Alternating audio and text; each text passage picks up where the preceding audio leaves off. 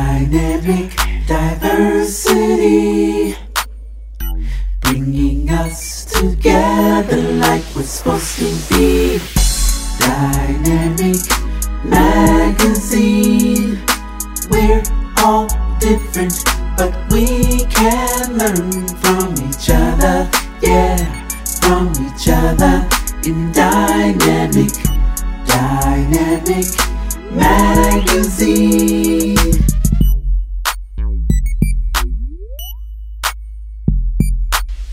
Hello, this is Dynamic Diversity Unfiltered. Dynamic Leaders for a Changing World magazine's premier podcast. We bring you the voices of today's renowned societal leaders and average folks talking about what they do, how they got there, and what they're thinking about in the controversial world of diversity, inclusion, and race relations. In this episode, we need to understand that there is power in strategy and ideas. We see things a lot closer than some others may, and uh, others people see stuff uh, before we do, just because of their point of view or their background or their experience. So there's privilege in, in our background. We talk with Dennis Williams, a technology renaissance man who is shedding light on Silicon Valley. Co founder of Bando, a mobile platform targeted for urban culture, Dennis Williams is a true technology renaissance man as a developer, mentor, strategist, and marketer. Whether or not it is common knowledge that one does not have to be a coder to make it big in technology, Dennis certainly dispels any myths in that area. He shares his journey with Dynamic about the amount of publicity that is placed on gadgets and apps that we often forget the level of hard work of marketers, business developers, and content writers who are responsible for bringing the existence of these innovations to the rest of the world. Dennis Williams gives us a peek at this world inside Silicon Valley. Okay, so my first question is where are you from and what was it like growing up there? Um, I'm from uh, Baltimore, Maryland. Mm-hmm.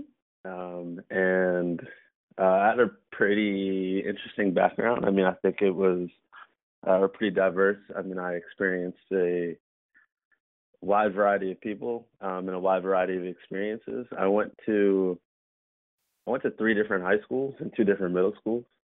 Um, mm-hmm. So I think I just got to like experience a lot of different groups, um, and in the end, that uh, has a direct reflection on um, how I connect with customers or ultimately like grow audiences. Uh, so I think I've like experienced a a, uh, a great portfolio of perspectives growing up, and uh, that's just made me more worldly as a person. Okay, and where did you study, and why did you make that choice? Uh, so for the first three years of college, I went to a school called University of Dayton, and that's in Ohio. Um, so I left mm-hmm. town. I left the Maryland area and I went to Ohio for three years.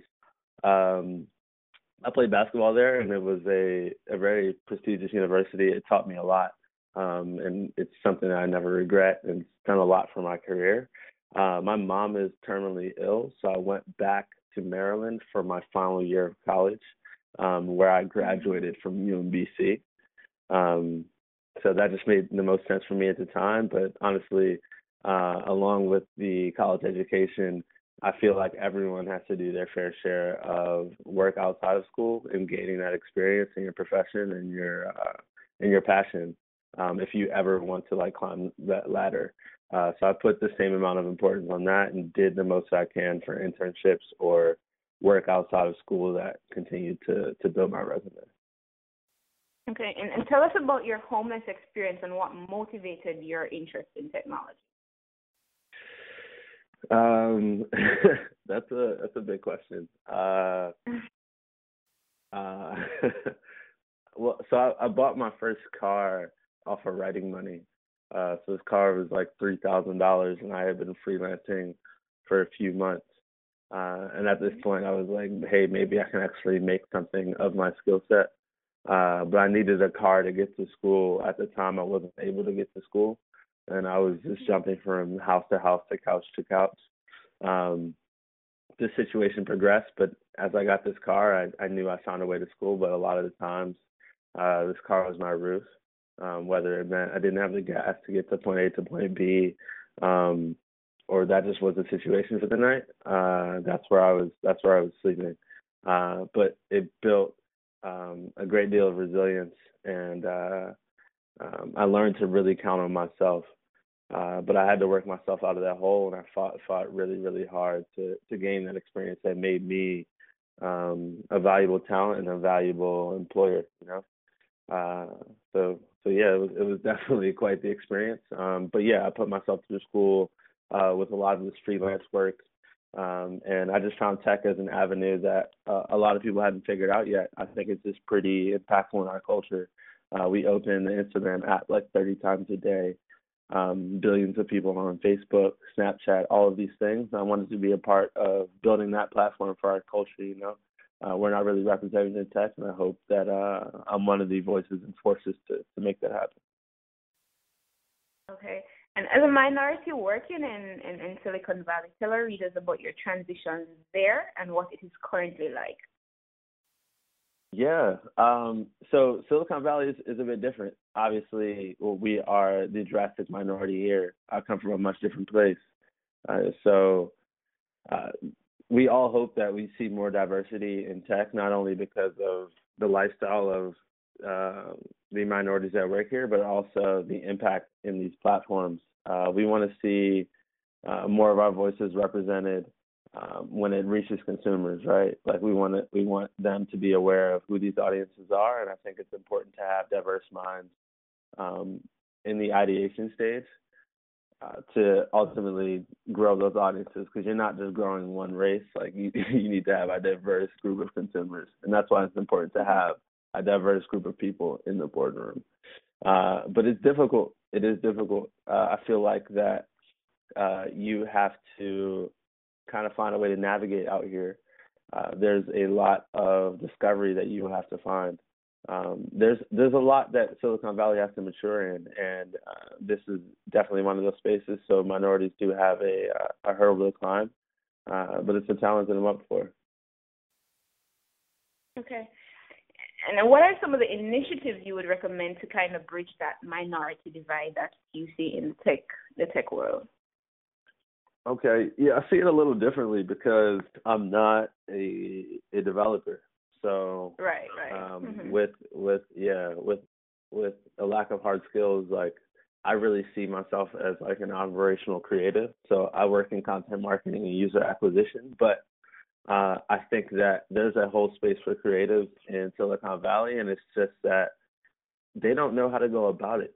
So there is no pipeline problem, but where are you getting this talent from? And we need to open these funnels so that we can see more and more of these faces, uh, not only in Silicon Valley though, like across the board. Um, and I think that starts with just not like launching programs behind a computer. We actually need to get on the ground and go to the HBCUs, go to uh, the other predominantly black colleges and really start to open these initiatives. Um, we really need to communicate this because the people where I come from don't know that this is an opportunity. Um, they have no idea. Um, even if they are knowledgeable of marketing, they may think that ends when it gets to agencies and, and advertising companies, um, not that tech needs it. Uh, so we just need to do a better job of communicating these opportunities, like on the ground floor. We need to go fly to these campuses and be active. Uh, and then outside of that, I really just want to get out the idea that uh, the only space in tech is for coders and developers, and that's just simply not the case. Um, from sales to business development to marketing to to customer support to strategy and product, there is um, a palette of opportunities, and blacks need to know that. They they just they don't know that it's not only numbers right now. Um, there's so many other ways to use our talents to to help a tech company succeed, um, and we need to take advantage of that. So it's not just hard skills; it's open for the creators and the and the strategizers as well. Um, I think we need to do a better job of communicating that too. Okay, and, and, and just follow, following up on that answer, you said once that the next great tech entrepreneur of color might not possess a technical skill. So just following up on that, tell us why this is so important and what impact can a non-technical person have on the tech industry? Because, like you said, most of us don't know. Yeah, uh, I, we need to we need to understand that there is power in strategy and ideas. We see things a lot closer than some others may, and uh, others people see stuff uh, before we do, just because of their point of view or their background or their experience. So there's privilege in, in our background. We need to understand that. And however we apply that um, is the uniqueness, right? I apply it to content marketing, and I hope that I'm continue I continue to succeed on a larger scale. The next person may apply it to business development or strategy and be able to assimilate the partnerships needed to grow the next big platform for minorities. Um, or they may be uh, the diversity and inclusion person for Apple or Samsung and be instrumental in finding this talent and building this minority group in these bigger legacy companies. Um, there's so many other spaces that uh, we just need to be aware. We can't think confined to a box. Uh, we need to understand that there's flexibility in this new market of business that's just opened in the past couple of decades. Um, and there's a whole world for us to innovate. So I hope there's more Black writers, content marketers, um, business developers and technology, and it's needed. Um, and and we see that we're suffering for the companies that don't uh, respect that. Okay, and you're the founder, co-founder of Bando, a diverse data app company. Tell us about that. Yeah, Bando is a mobile platform uh, for urban culture news. Uh, so what we what we do is we deliver news that's tailored to you and all the stories that you can't keep up with in your everyday life uh, straight to your mobile phone. Um, so Bando is in advanced beta right now. Uh, we're really looking to build a, a product that uh, helps people follow developing stories. Um, so if you see if you see an event or an occurrence happen, we'd like to help you find uh, how that whole sequence of events started um, and where it started from and with who. Um, that's just so so prevalent of a problem today with everything moves so fast, right? Um, we see new trending stories literally every hour, and there's so much to keep up with. So that's where Bando really fits in, and we hope that uh, we hope it's successful. And you served as a New York on Tech mentor. Tell us about that experience and why you think mentoring in the tech industry is important. Yeah, I was a I was a mentor for New York on Tech. Uh, so what we did was help underprivileged youth um, in the New York area. Most of these kids came from Brooklyn, Harlem, um, Queens, all all different boroughs, and uh, they wanted to get involved in the tech. And funny enough, just like we were speaking about, not everyone was a coder. Um, they were all in different areas, and they'd match us. They would match us mentors up with these mentees, um, and we'd help them through these this uh, this month to month program and eventually help them uh, get an internship and then go off to college. Um, so I was able to see two mentees off to school. And then, um, yeah, I, I think it's really important because that's the background I came from. I really had to force myself into this industry. Um, uh, I remember before my first job, I applied to 256 jobs. Uh, I didn't know what it took, and I just had to keep reading and keep asking questions, and it was really hard to find that information. And now that I'm in, I want to help the next person. I want to help the next 10, you know? Um, so I do my best to push it forward, and I think that's super, super important because if we keep this knowledge to ourselves, then uh, we're only hope we're only hurting like uh, the bigger picture. Um, so I think it's really important to mentor, and uh, it's definitely something I'm going to be active in. Again, what advice would you give to women and people of color who would like to break into the tech world? The the first uh, the first lesson of advice I would give is to to stay on your mission and to to follow those uh, who you'd like to follow in their footsteps. Um, I think that we need to pay attention to what worked before us because we don't have as much of a leash. Um, we don't have as much of a window. We need to be really, really good at what we do just to have those conversations, you know? Um, there's much less of us, so I think it's really important to to study those that did it well, but as well as to like stay on your mission because it's not going to be easy. Um, it's going to be a lot of no's, uh, but as you continue to add value to yourself and get better, um, then it's going to open more doors, and eventually you'll be able to set your own pace, set your own rules, your own workplace, your own environment. You know, uh, but uh, when it comes to just breaking in, you need to be very persistent, and that's definitely the first lesson I would give. Okay. And what is next for you? Uh, I'm looking to do a lot of things. I think that um, I'm building a foundation that allows me to work on a lot of content uh, programs. Uh, and first, I touched on film. So I just wrote a film uh, that's on the film market called Note to Self. It's a short film, Right. just collected three awards. Um, I'm really excited about it. You can find it at ntsfilm.com. Um, so I'm excited about that and telling them diverse stories.